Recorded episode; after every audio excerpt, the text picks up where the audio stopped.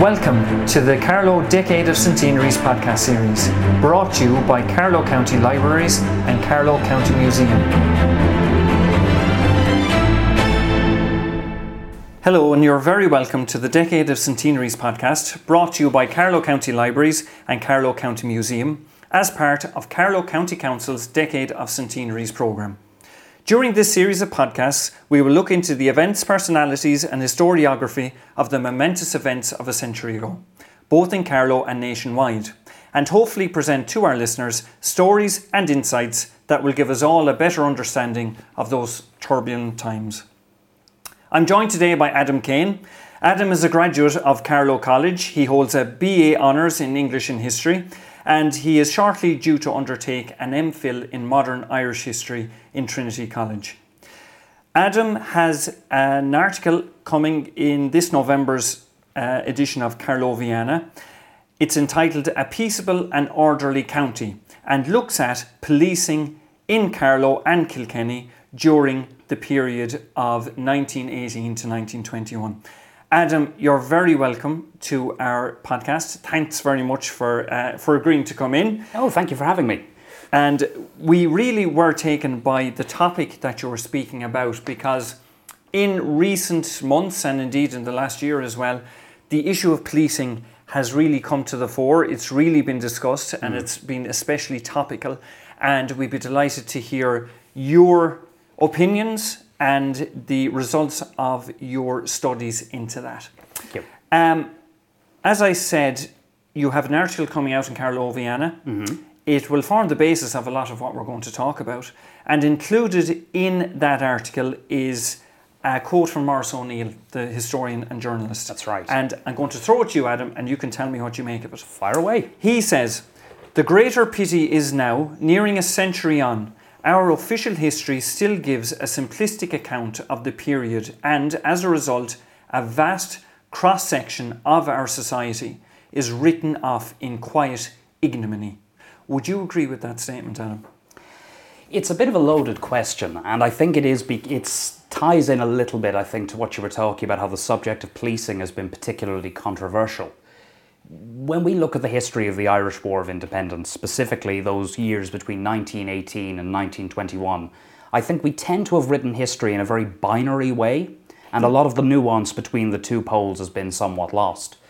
While you did have the RIC, who were the Royal Irish Constabulary, they were the law enforcement arm of Ireland since about 1822 with the Constabulary Act, when that was passed.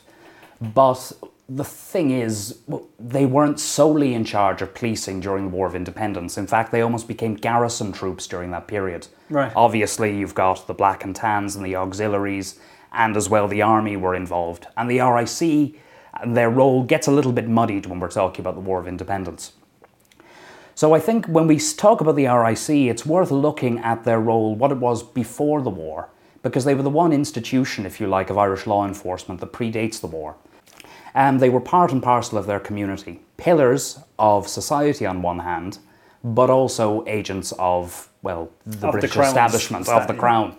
Uh, I suppose one way to talk about it, whether they've been written off in quiet ignominy, as Maurice O'Neill says, I think he's correct, but mostly because we haven't de- dedicated enough scholarship to it, in my opinion. What's important to understand is that the force, as it were, was generally drawn from Irishmen Right. Maybe not necessarily those who were implicitly loyal to the crown, although certainly um, that you had several there with, for whom that was the case.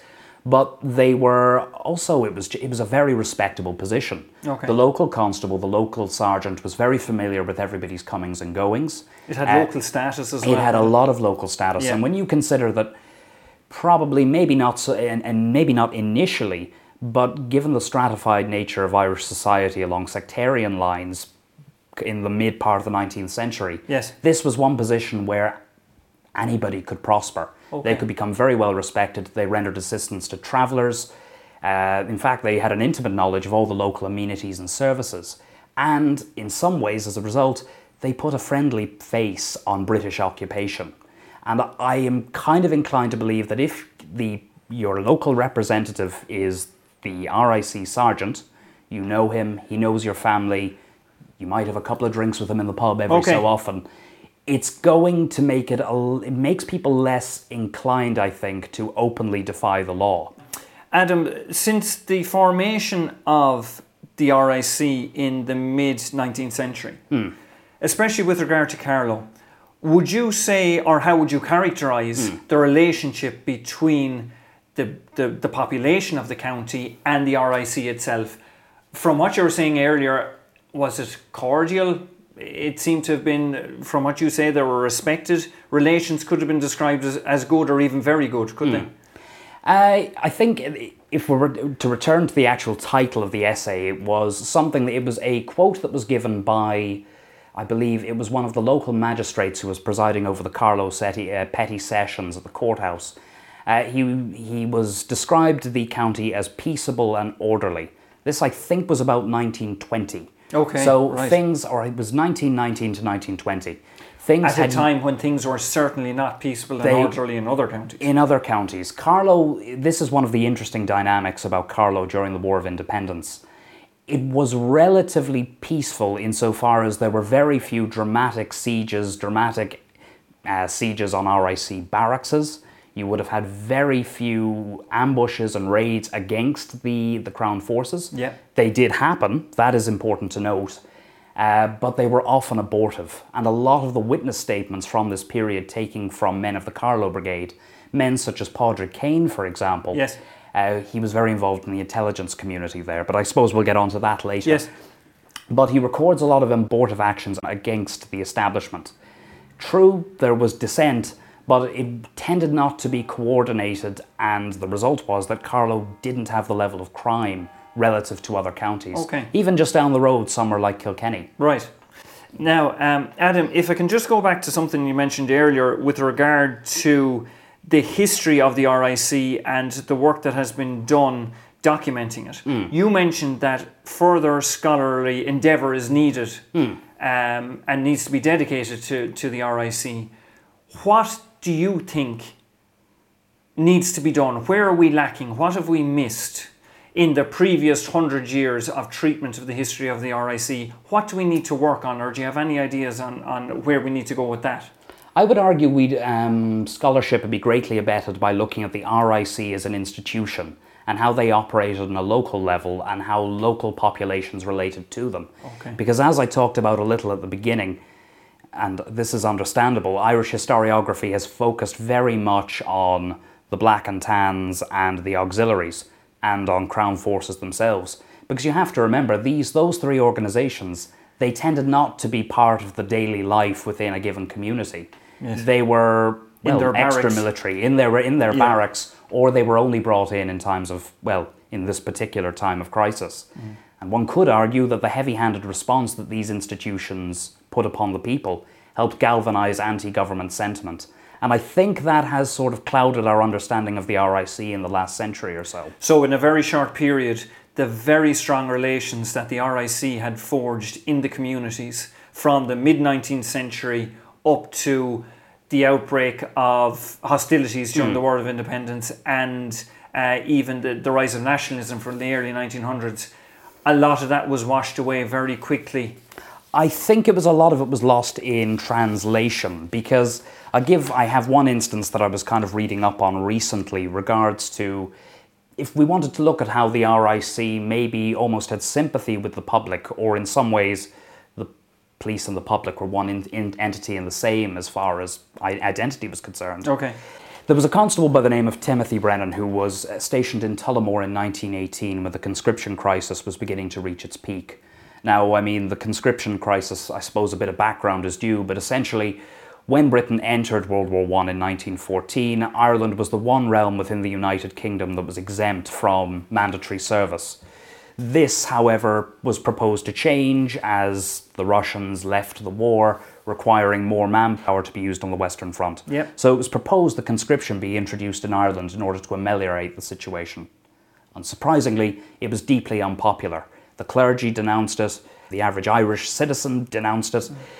There, but that raises the question where do the police come in on this? Well, Timothy Brennan was a constable stationed in Tullamore and he was enjoined by several locals to make the forces, uh, or at least the average constable's position, known on the conscription question.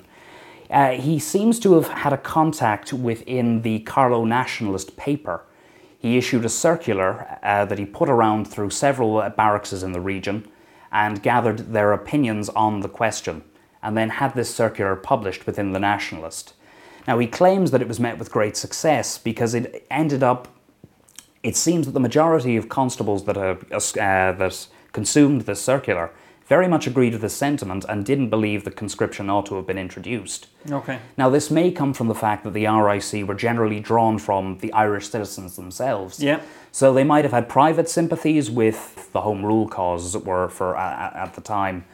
So there does seem to have definitely been an historical accord, even on fairly wedge issues such as uh, conscription. Okay. That's one interesting point of uh, commonality I did notice between police and public. Right. Even if it's a question of political sympathy rather than uh, out and out violence as we got down the road. So any opposition that would have would have um, arisen in the population at the time of the conscription crisis wouldn't really have eroded much the faith in the populace in in the police force. It was more the way in which people or the regard that people held the military in.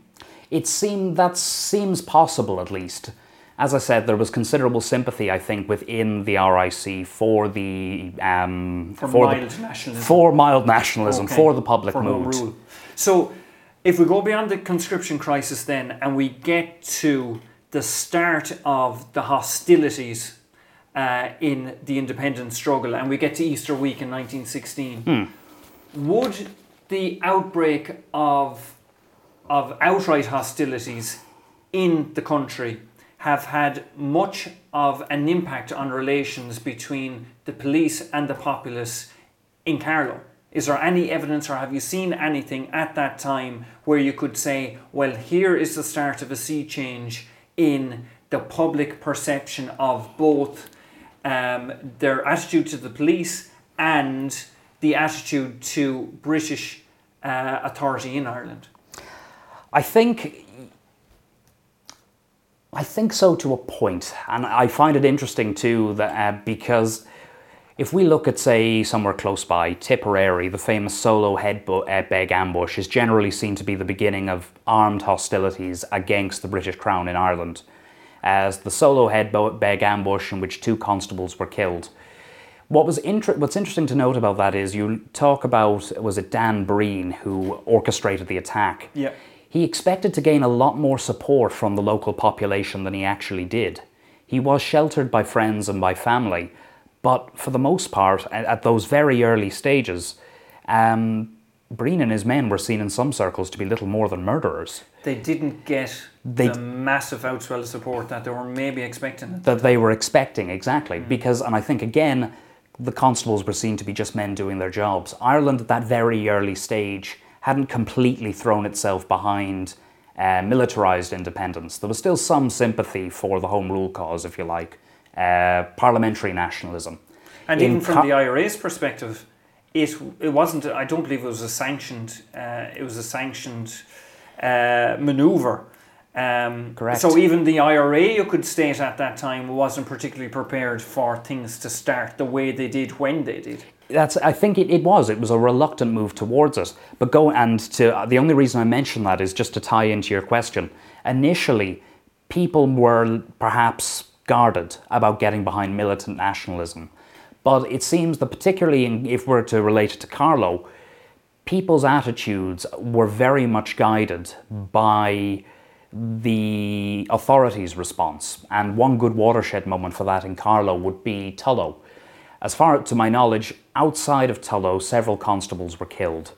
Two, I believe. I think one was killed, one was wounded. Okay. Off the top of my head, I can't quite recall. But the government's response was horrendous. They set fire to Or several Tullow. buildings in Tullow, and that w- I think incidents like that definitely would have galvanized public support for militant nationalism. Uh, Bishop Foley even mentioned uh, Patrick Foley, uh, the Bishop of Kildare and Leighlin at that point. He talked a little bit about this in a private correspondence, and he mentioned that uh, it seemed to him that the government's policy was to drive the district into open war in line with the rest of the country. So I think at that point, public support, um, public support for national, uh, for militant nationalism, was very much guided by the government's response. People were reluctant to get behind it until the response was heavy-handed. Okay. So you could hold up Tullow. Mm.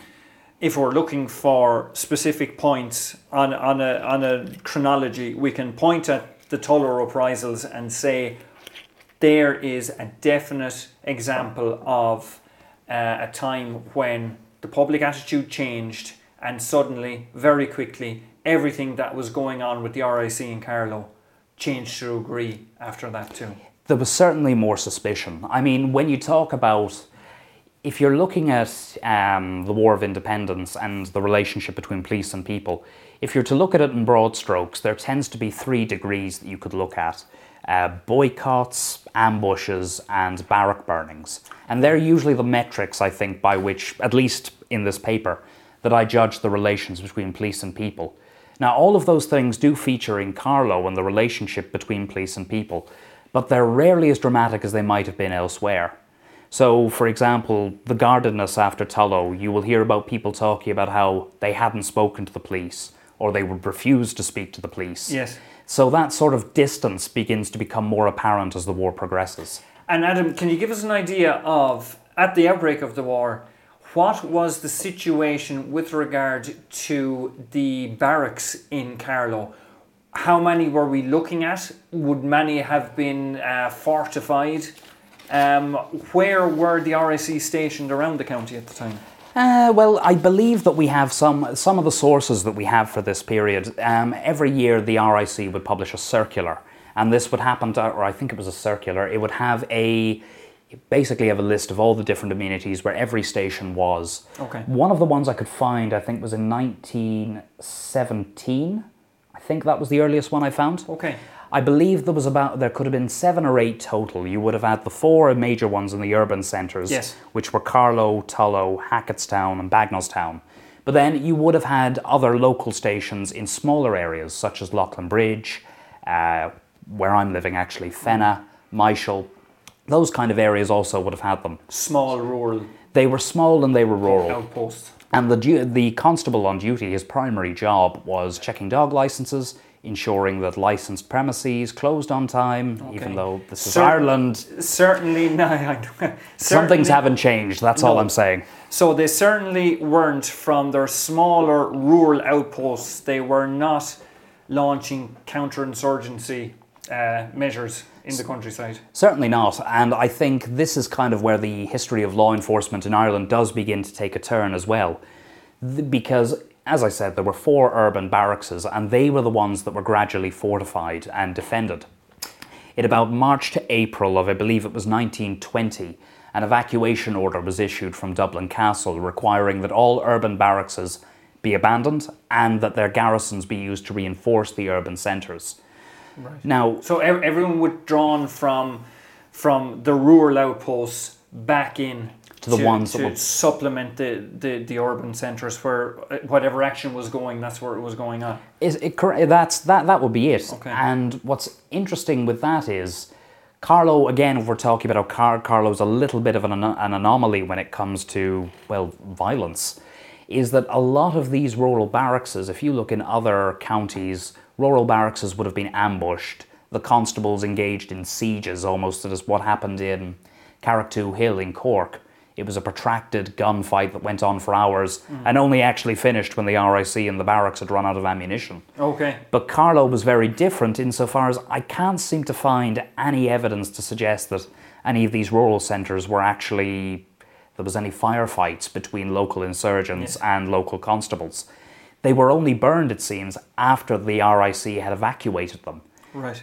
Now, I mean, you could infer several reasons. Perhaps there was a latent respect there for the constables, maybe could also be that the IRA just didn't have the facilities to do so in Carlow because there are, for a couple of reasons, the IRA never quite gotten its feet in here, okay. on here the way it would have done elsewhere. I wonder as well, would they have looked on these uh, buildings as somehow symbolic of the the um, authority of, of, of Britain in their locality and for no other reason than to, to um, I suppose, culturally strike a blow Absolutely. torch them or attack them or, or generally make them unfit for purpose. Well, that, that honestly, that would have been my, that would have been my take on it. Even if there you couldn't have a, an, a physical concerted assault on these areas, the mere act of burning them does is a it's a deeply symbolic gesture, if nothing else. Even if the actual human loss was minimal to non-existent.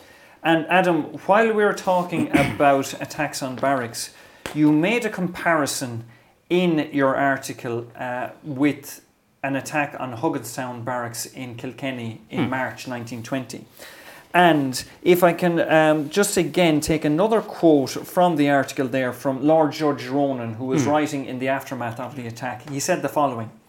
No one has been made amenable for this crime. There were 50 or 60 different people engaged in the attack, and it is impossible to believe that no people could give information that would be of some use. There are two explanations for this. The first, which I hope is not true, that there must be a number of people sympathizing with this cruel murder, or else that the people are so terrorized that they dare not give information. Now, that is the picture as was being painted in County Kilkenny. What do you think the picture was in Carlow at that time? Do you think that there would have been a lot of sympathy for any murders that would have been carried out during a barrack attack? Or do you think that it was a situation whereby the IRA had the people or the populace of the, of the, the county terrorised into, into uh, silence? Do you think either of those would have applied in Carlow? Uh, I do, but there's definitely a contrast to be made between the two. Um, there are definitely instances in the witness statements which record, uh, for example, Padraig Kane mentions it himself, that the, you did have some people who were sympathetic to the establishment cause. He meant he has a couple of anecdotes in support of that, but one of them involves the barracks in, is it Graiguecullen? Okay. Okay, that's Laois, it's not Carlow, but Yeah. for our current purposes, it's over the bridge. Yes. They're honorary Carlovians for the sake of the study. But um, that barrack supposedly was defaced uh, by a couple of local IRA sympathisers. Those sympathisers were actually, according to Kane, were actually informed upon and the police were made aware of it. The people who did happen to pass on the information, they were warned by the IRA that they should leave the town or suffer the consequences. Okay. Now, whether is that to suggest that they were terrorized into silence? I don't think so. Given that, as we established earlier, there was already considered there was a certain amount of anti-government feeling in Carlow at this time. I don't, I don't think they were terrorized into silence so much as they were sympathetic. But you would, of course, have had loyalist elements in any county, and Carlow given its relationship to, we're going back centuries here, to the hmm. fact that it was settled initially by Yes. the Normans, there may have been some residual loyalty to the crown from there, but I think it's, an, it's difficult to say one or the other. It is one thing I do mention in my dissertation itself in the paper. The one thing I really believe this period would benefit from is a demographic study to try and establish where, uh, you know, with whom loyalties lay, uh, in order to establish latent sympathies right. because there was certainly amount, I think, of anti-government sentiment in Ireland, but there was probably some common cause with the rebels in that regard too. and perhaps a lot of uh, the silent majority, perhaps, who uh, is very hard to to get some idea of them now at this remove over a hundred years ago. Um, we held up earlier on. We held up Tullow as an example of um, an incident which really did turn the tide of popular opinion against the RIC and British authority in general.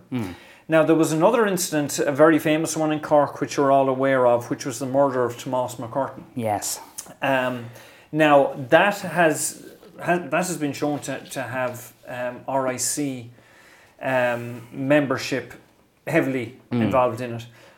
Would that be held up as well as, first of all, another example of um, an incident from British Crown forces that would again have chipped away at that respect and that um, th- that that regard that people held the police in? And secondly, could it be also held up as an incident that shows pretty overt aggression on the part of the RIC? Because obviously we've heard about their barracks being attacked, we've heard about ambushes on patrols, we've heard of um, many instances of violence and aggression towards the RIC. This was an example of the RIC going on the going on the attack themselves. Hmm. Would that again? I suppose it obviously would have affected relations, but would there be any? Is there any account of how that was received in Carlow, or does anyone know of publicly what the the knock on effect for the RIC was? I think at that point, I c- now I can't find now. I didn't encounter any corroborating accounts from Carlow or opinions on on that particular incident. Yes. but I'm nearly certain they exist. I mean, it was a very big deal, but it certainly would have been unpopular here in Ireland and would have ga- galvanised further disaffection for the government. But I seem to remember in the Hansard papers, which is an account of the House of Commons debates, that um, even in even as high as in Parliament in England, Yes. this was considered murder. So I actually think both. I th- there were people at home and abroad that were horrified by that level of response, and I do think it probably helped to solidify public opinion against the RIC. When we look at militancy in general and people hitting back, it was mostly confined to, again, as we say, the black and tans and the auxiliaries. Yes. The RIC were always part of these patrols or always supporting the army, but that was because they were intimate with the lo- with the locale. Mm. But something like that, I it, it does it strikes me as senseless, undemocratic violence. It was.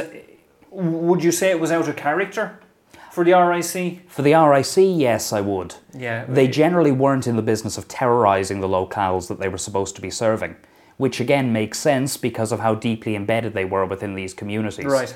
So I would have thought It that would have attack been left was to the outsiders of the army and the, the auxiliaries and and whoever else was not a community force. that would be that would be my reading of it. Yes.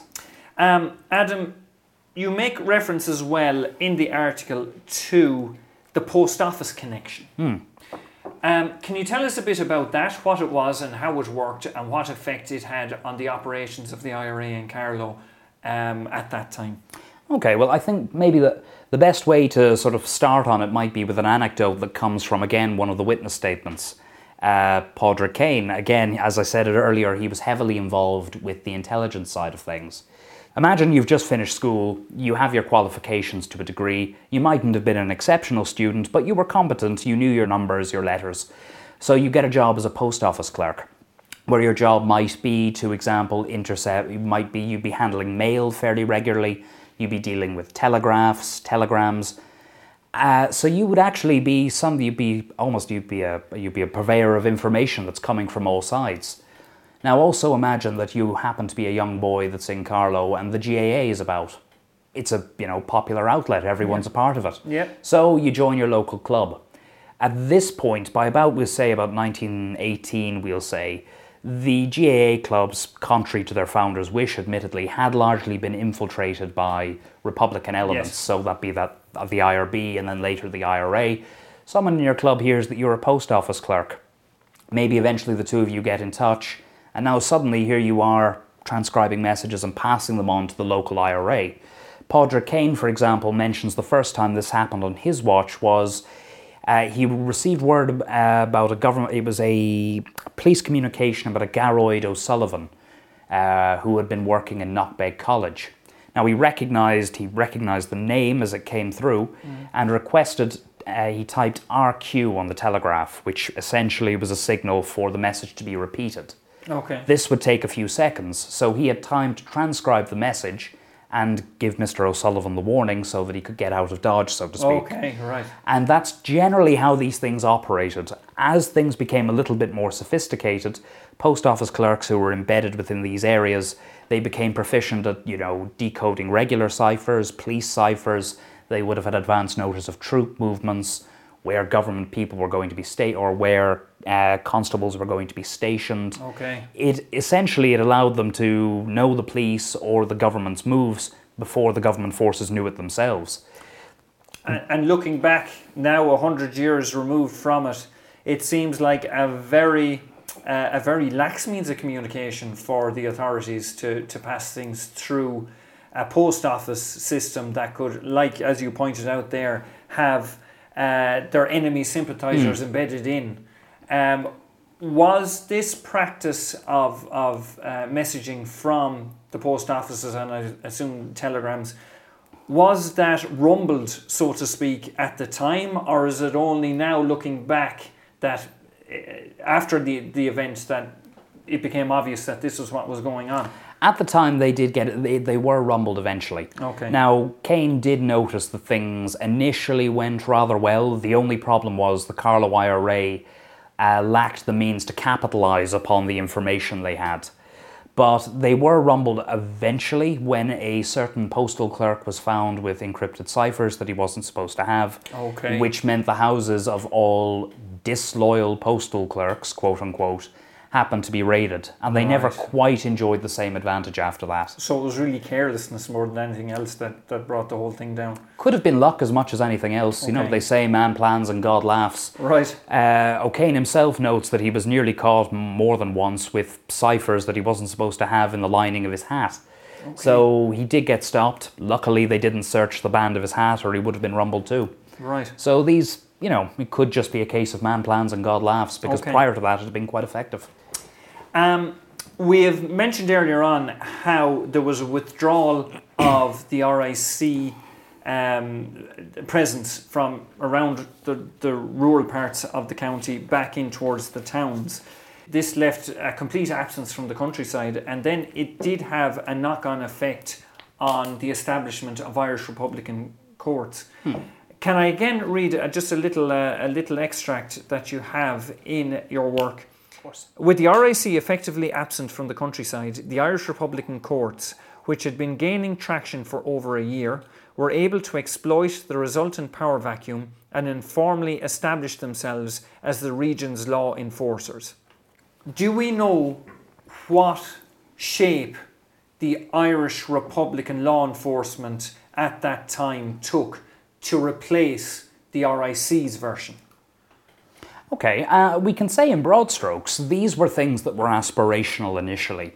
Uh, the Dáil courts, or the Republican courts as they were referred to, um, they have their origins to say some of the disputes that certain uh, Sinn Féin abstainers might have had uh, from about 1918 onward, whereby if somebody was charged, a member of Sinn Féin or a Republican organisation with Sinn Féin sympathies, as it transpires, I'm being free and easy with the terminology there. Yes, yes. But they would have claimed that if they were being charged for political crimes or dissidents, some of them occasionally replied, uh, I don't acknowledge the authority of Yes. this court, Yeah. and so it went. So the early Republican or the Dáil courts can trace their, can trace their origins to that level of dis, uh, dissidence. But when they really came into their own was, as you said, when the RIC retired from the countryside. Okay. So after the we- after the withdraw after the uh, withdraw the RIC's withdrawal from the countryside in March and April of 1920, there was a power vacuum. Uh, there was no in there was no real semblance or there was no picture of law and order at that point because in, the enforcers were obviously gone. So uh, the IRA and I suppose I'm the IRA and other Their Republican agents. and their agents. Yeah. Thank you. w- Would have instituted these courts to impose a sort of makeshift law and order. Now, it had a very practical effect. It was quite popular amongst the people because it was an effective way of dispensing justice. In some, And they had voted for this. and they had voted for this. That's in, it. In, in the majority of terms, this was in the manifesto for 1918 uh, in the election, and this is what was overwhelmingly supported by the population. That's right, and I believe that Republican uh, groups such as Sinn Féin did win the majority in a lot of local councils during this period as well. So there was a feeling that there was a mandate from the public to actually be governed by these courts. Uh, there were some very interesting accounts from it. The, the sort of justice was, that they administered was, was swift, but it was often thought to be fair. Okay. One man in Kildare, for example, having transgressed against his neighbour, was exiled for the count, from the county for a few weeks. Okay. He returned. Another case, which I actually thought was very amusing, uh, there was a man in Longford who claimed some damage to his hat. His neighbour had attacked it with an ash plant. Okay. So the court ordered, fine, replace the hat with one of his choosing. So it was almost. uh, That, That this is, sounds fair. this is trivializing it, but I mean, it, it was a strong moral statement from the Sinn Féin perspective because it proved that not only they had the moral authority to govern, but they were capable of it and the people supported them. Right. Plus, the apparatus of British law enforcement was effectively muted at that point. Uh, contra- uh, magistrates couldn't enter the old courtrooms uh, to preside over. They were often barricaded and denied entry. Yes. So the only form of legal recourse was the Republican courts, itse- uh, courts themselves. It was the only functioning legal system at that time once the withdrawal happened in, in early 1920.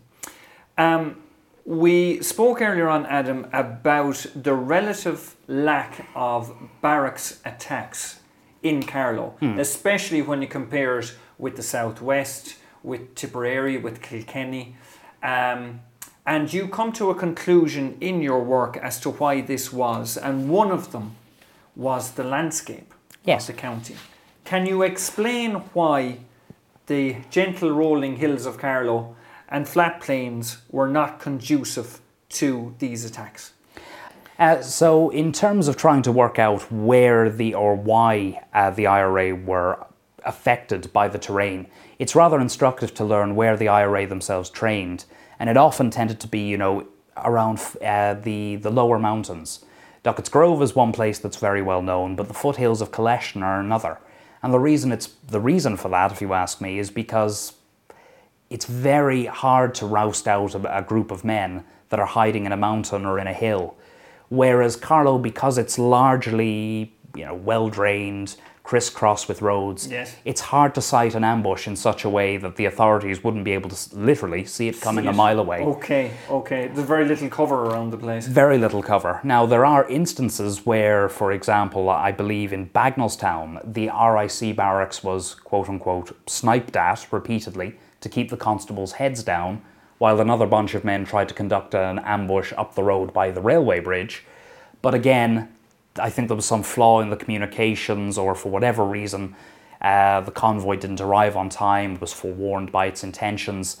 But in the few instances where they were able to use the terrain to their advantage, the ambush has just never really materialized. Okay. So the the terrain in Carlow that is conducive to launching the kind of attacks that we have seen elsewhere throughout the country Hmm. was uh, confined to a very small part of the country That's or the- right. the county and otherwise they were just out in the plain open for everyone to see plenty of, of uh, crown forces eyes on them That's uh, pretty much. I suppose with anything there are exceptions, but that is in one broad stroke one of the reasons I think why basic IRA, summary. yeah, IRA activity was impeded. Um, Adam, if we look into the actual study um, of the RIC, the history of the force, and the history of individual officers in it, um, can you give us some idea of the records that are available for the study of the RIC, what they are, where they are, and I suppose, unfortunately, when we're dealing with a lot of early 20th century Irish records, what's missing? Now, this, the RIC ones actually are some. It's. The RIC records are a bit of a blessing and a curse for somebody who was trying to study them in Carlow. Like most things these days, uh, bits and pieces have been digitized and avail- are available online. You can have some RIC constables that would have applied uh, to the Bureau of Military History and left records, such as Timothy Brennan, the constable I mentioned earlier on that had ties to the Nationalist and published the Yes. circular. So things like that can be very instructive. Uh, but the service records in general, they luckily enough that they were stored in Dublin Castle, um, which, as we know, was not burned subsequently. Yes. Uh, so when the British authorities left in 1921, the records went with them. So a lot of them now are stored in Kew in England. Okay. So in some ways, this saved them from destruction that might otherwise have happened had they been left here in Ireland. But at the same time, they're also difficult to access without a flight over there. Yes. In terms of the records, Particularly difficult these days. these days, oh god, they was I wasn't even even thinking of that. I was thinking of 2019, Right. particularly these Yeah. days. Yeah. But yeah, what they tended to be was uh, were service records detailing individual constable names, uh, their years of service, uh, what they had done during their time. Injury reports were quite helpful too. Okay. It would have. It talks about these injury reports. They, if a constable was injured in the line of duty, it tended to be describing the incident and the nature of the injury. Some of those I was able to find on actually some of these strange sites like Ancestry.com or Right. My Irish Ancestors. Some of these things did get digitized and Where you can processed. sometimes uncover absolute gems that people have stumbled across. They're Exactly. very, very useful for family, for genealogy, family history, for all sorts of, of research. Um, so that's, I suppose, an assessment of the RIC records. Hmm. Then looking at it from the other side, we have, of course, the Bureau of Military History witness statements. How did you find those as a resource, and were there any particular aspects that struck you as you went through them? I think with the witness statements, what always came to my mind, and I suppose this is the same as of uh, using any primary source for any particular conflict or period of history, it reminds me what the Duke of Wellington is meant to have said about the Battle of Waterloo. He said that writing the history of it was rather like writing the history of a ball. Everybody remembers different elements of it, and they remember everything differently. Right. The witness statements themselves are quite like that. It's entirely possible to look at, say, differing or the same, you can look at different accounts from different people who would have served in the same region. Yes. But there's always a subtle variance in how they remember the event as it took place.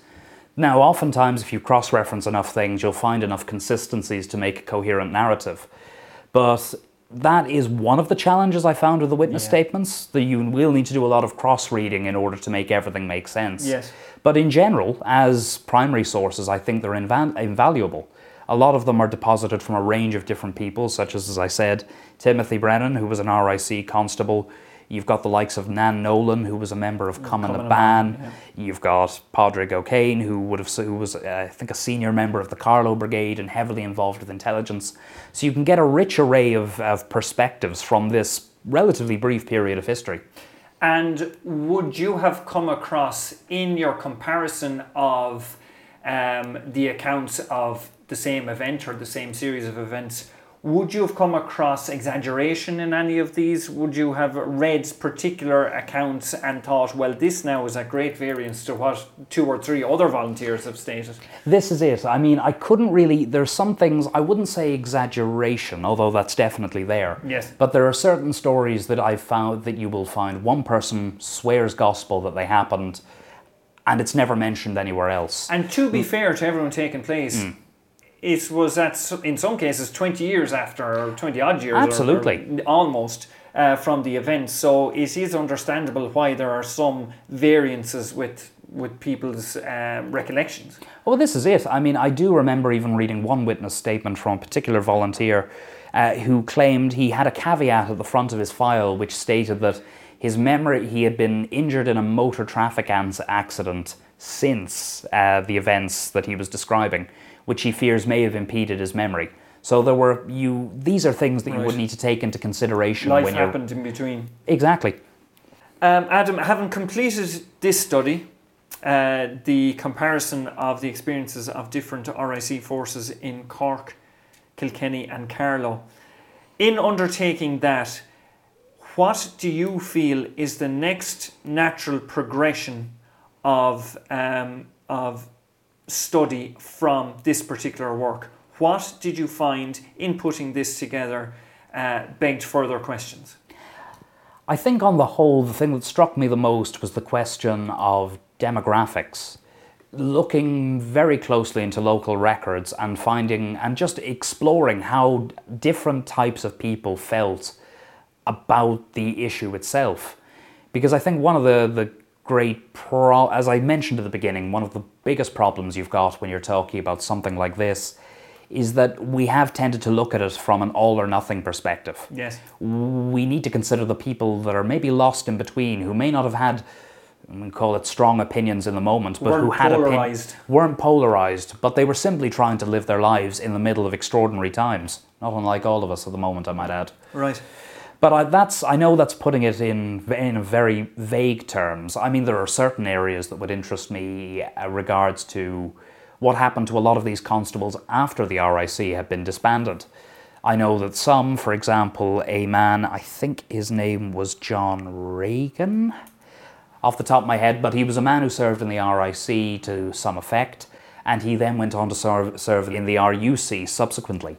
I'd love to know what maybe other constables did after the war. Would they have been stigmatized because they were agents of the Yes. of enemy occupation? Because they were possibly seen as collaborators or. Exactly. Yes. You do have some people, such as I think it was a Constable O'Neill, who retired in 1921, but he was well remembered by his colleagues and by the people he served. It was recorded in the Nationalist.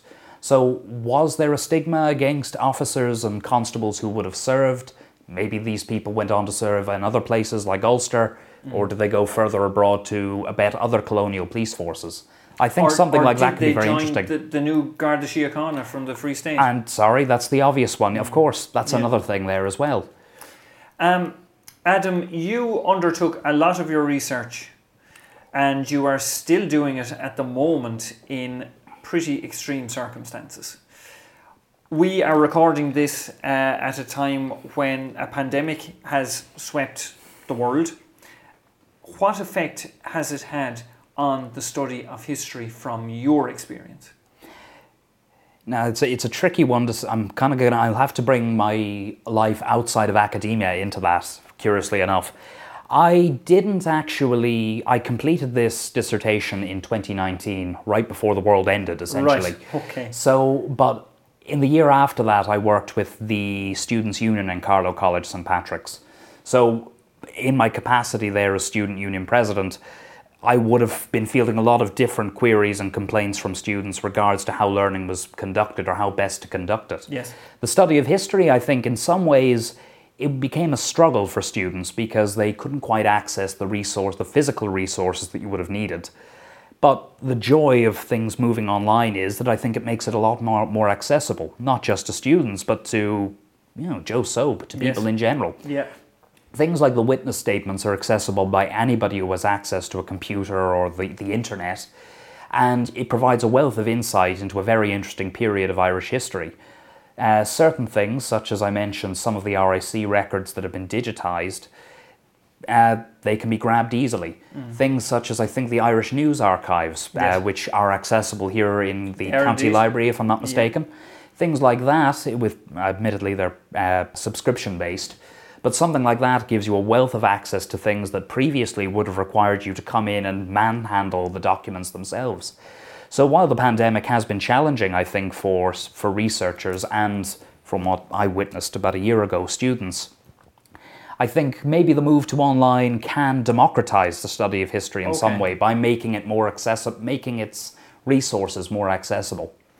Um, in your study and in putting together the work that you have, what would you have seen as your most valuable um, resources? The most valuable resources, um, well, at the time, I don't think a lecturer or a supervisor is a resource, but I have to admit the lecturers that offered support in Carlow College were marvellous that way. Um, but in terms of actual study, I would argue the uh, Irish newspaper archives were brilliant. Uh, a lot of the, in order to construct the sort of the basic frame of my argument, the basic frame of my paper, I drew a lot from the Nationalist and Leinster Times, which it's available, I think, on microfilm here in the local studies department of Carlow, the Carlow County Library, but it's also available on the Irish newspaper archives.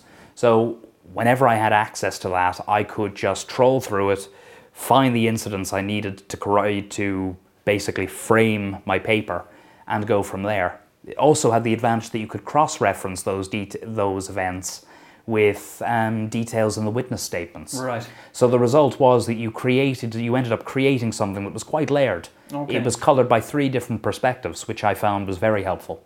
And any of us who have looked through those newspapers will will know what a wonderful insight they give to people's attitudes, um, the the fears that people had at this very uh, what was a really scary time, and hopefully uh, we are going to see an increase in the number of titles and the number of um, the number of issues that we can hopefully look at uh, in the future. Adam, thank you very much for coming in along today to Thank give you. us some sort of insight into how the RIC operated, um, what became of them, and the public attitudes as well at the time. We wish you all the very best in your future studies and hopefully when you have them completed, we'd love to have you sitting in the chair with us again to have a discussion about what you've uncovered and what you've found. Thank you, John. I'd like to point out that you're clearly a glutton for punishment. but many thanks. It was great to be here. Gorv Thank you very much. Thank you all for listening, and we hope you can join us for our next discussion commemorating Carlow and Ireland's Decade of Centenaries.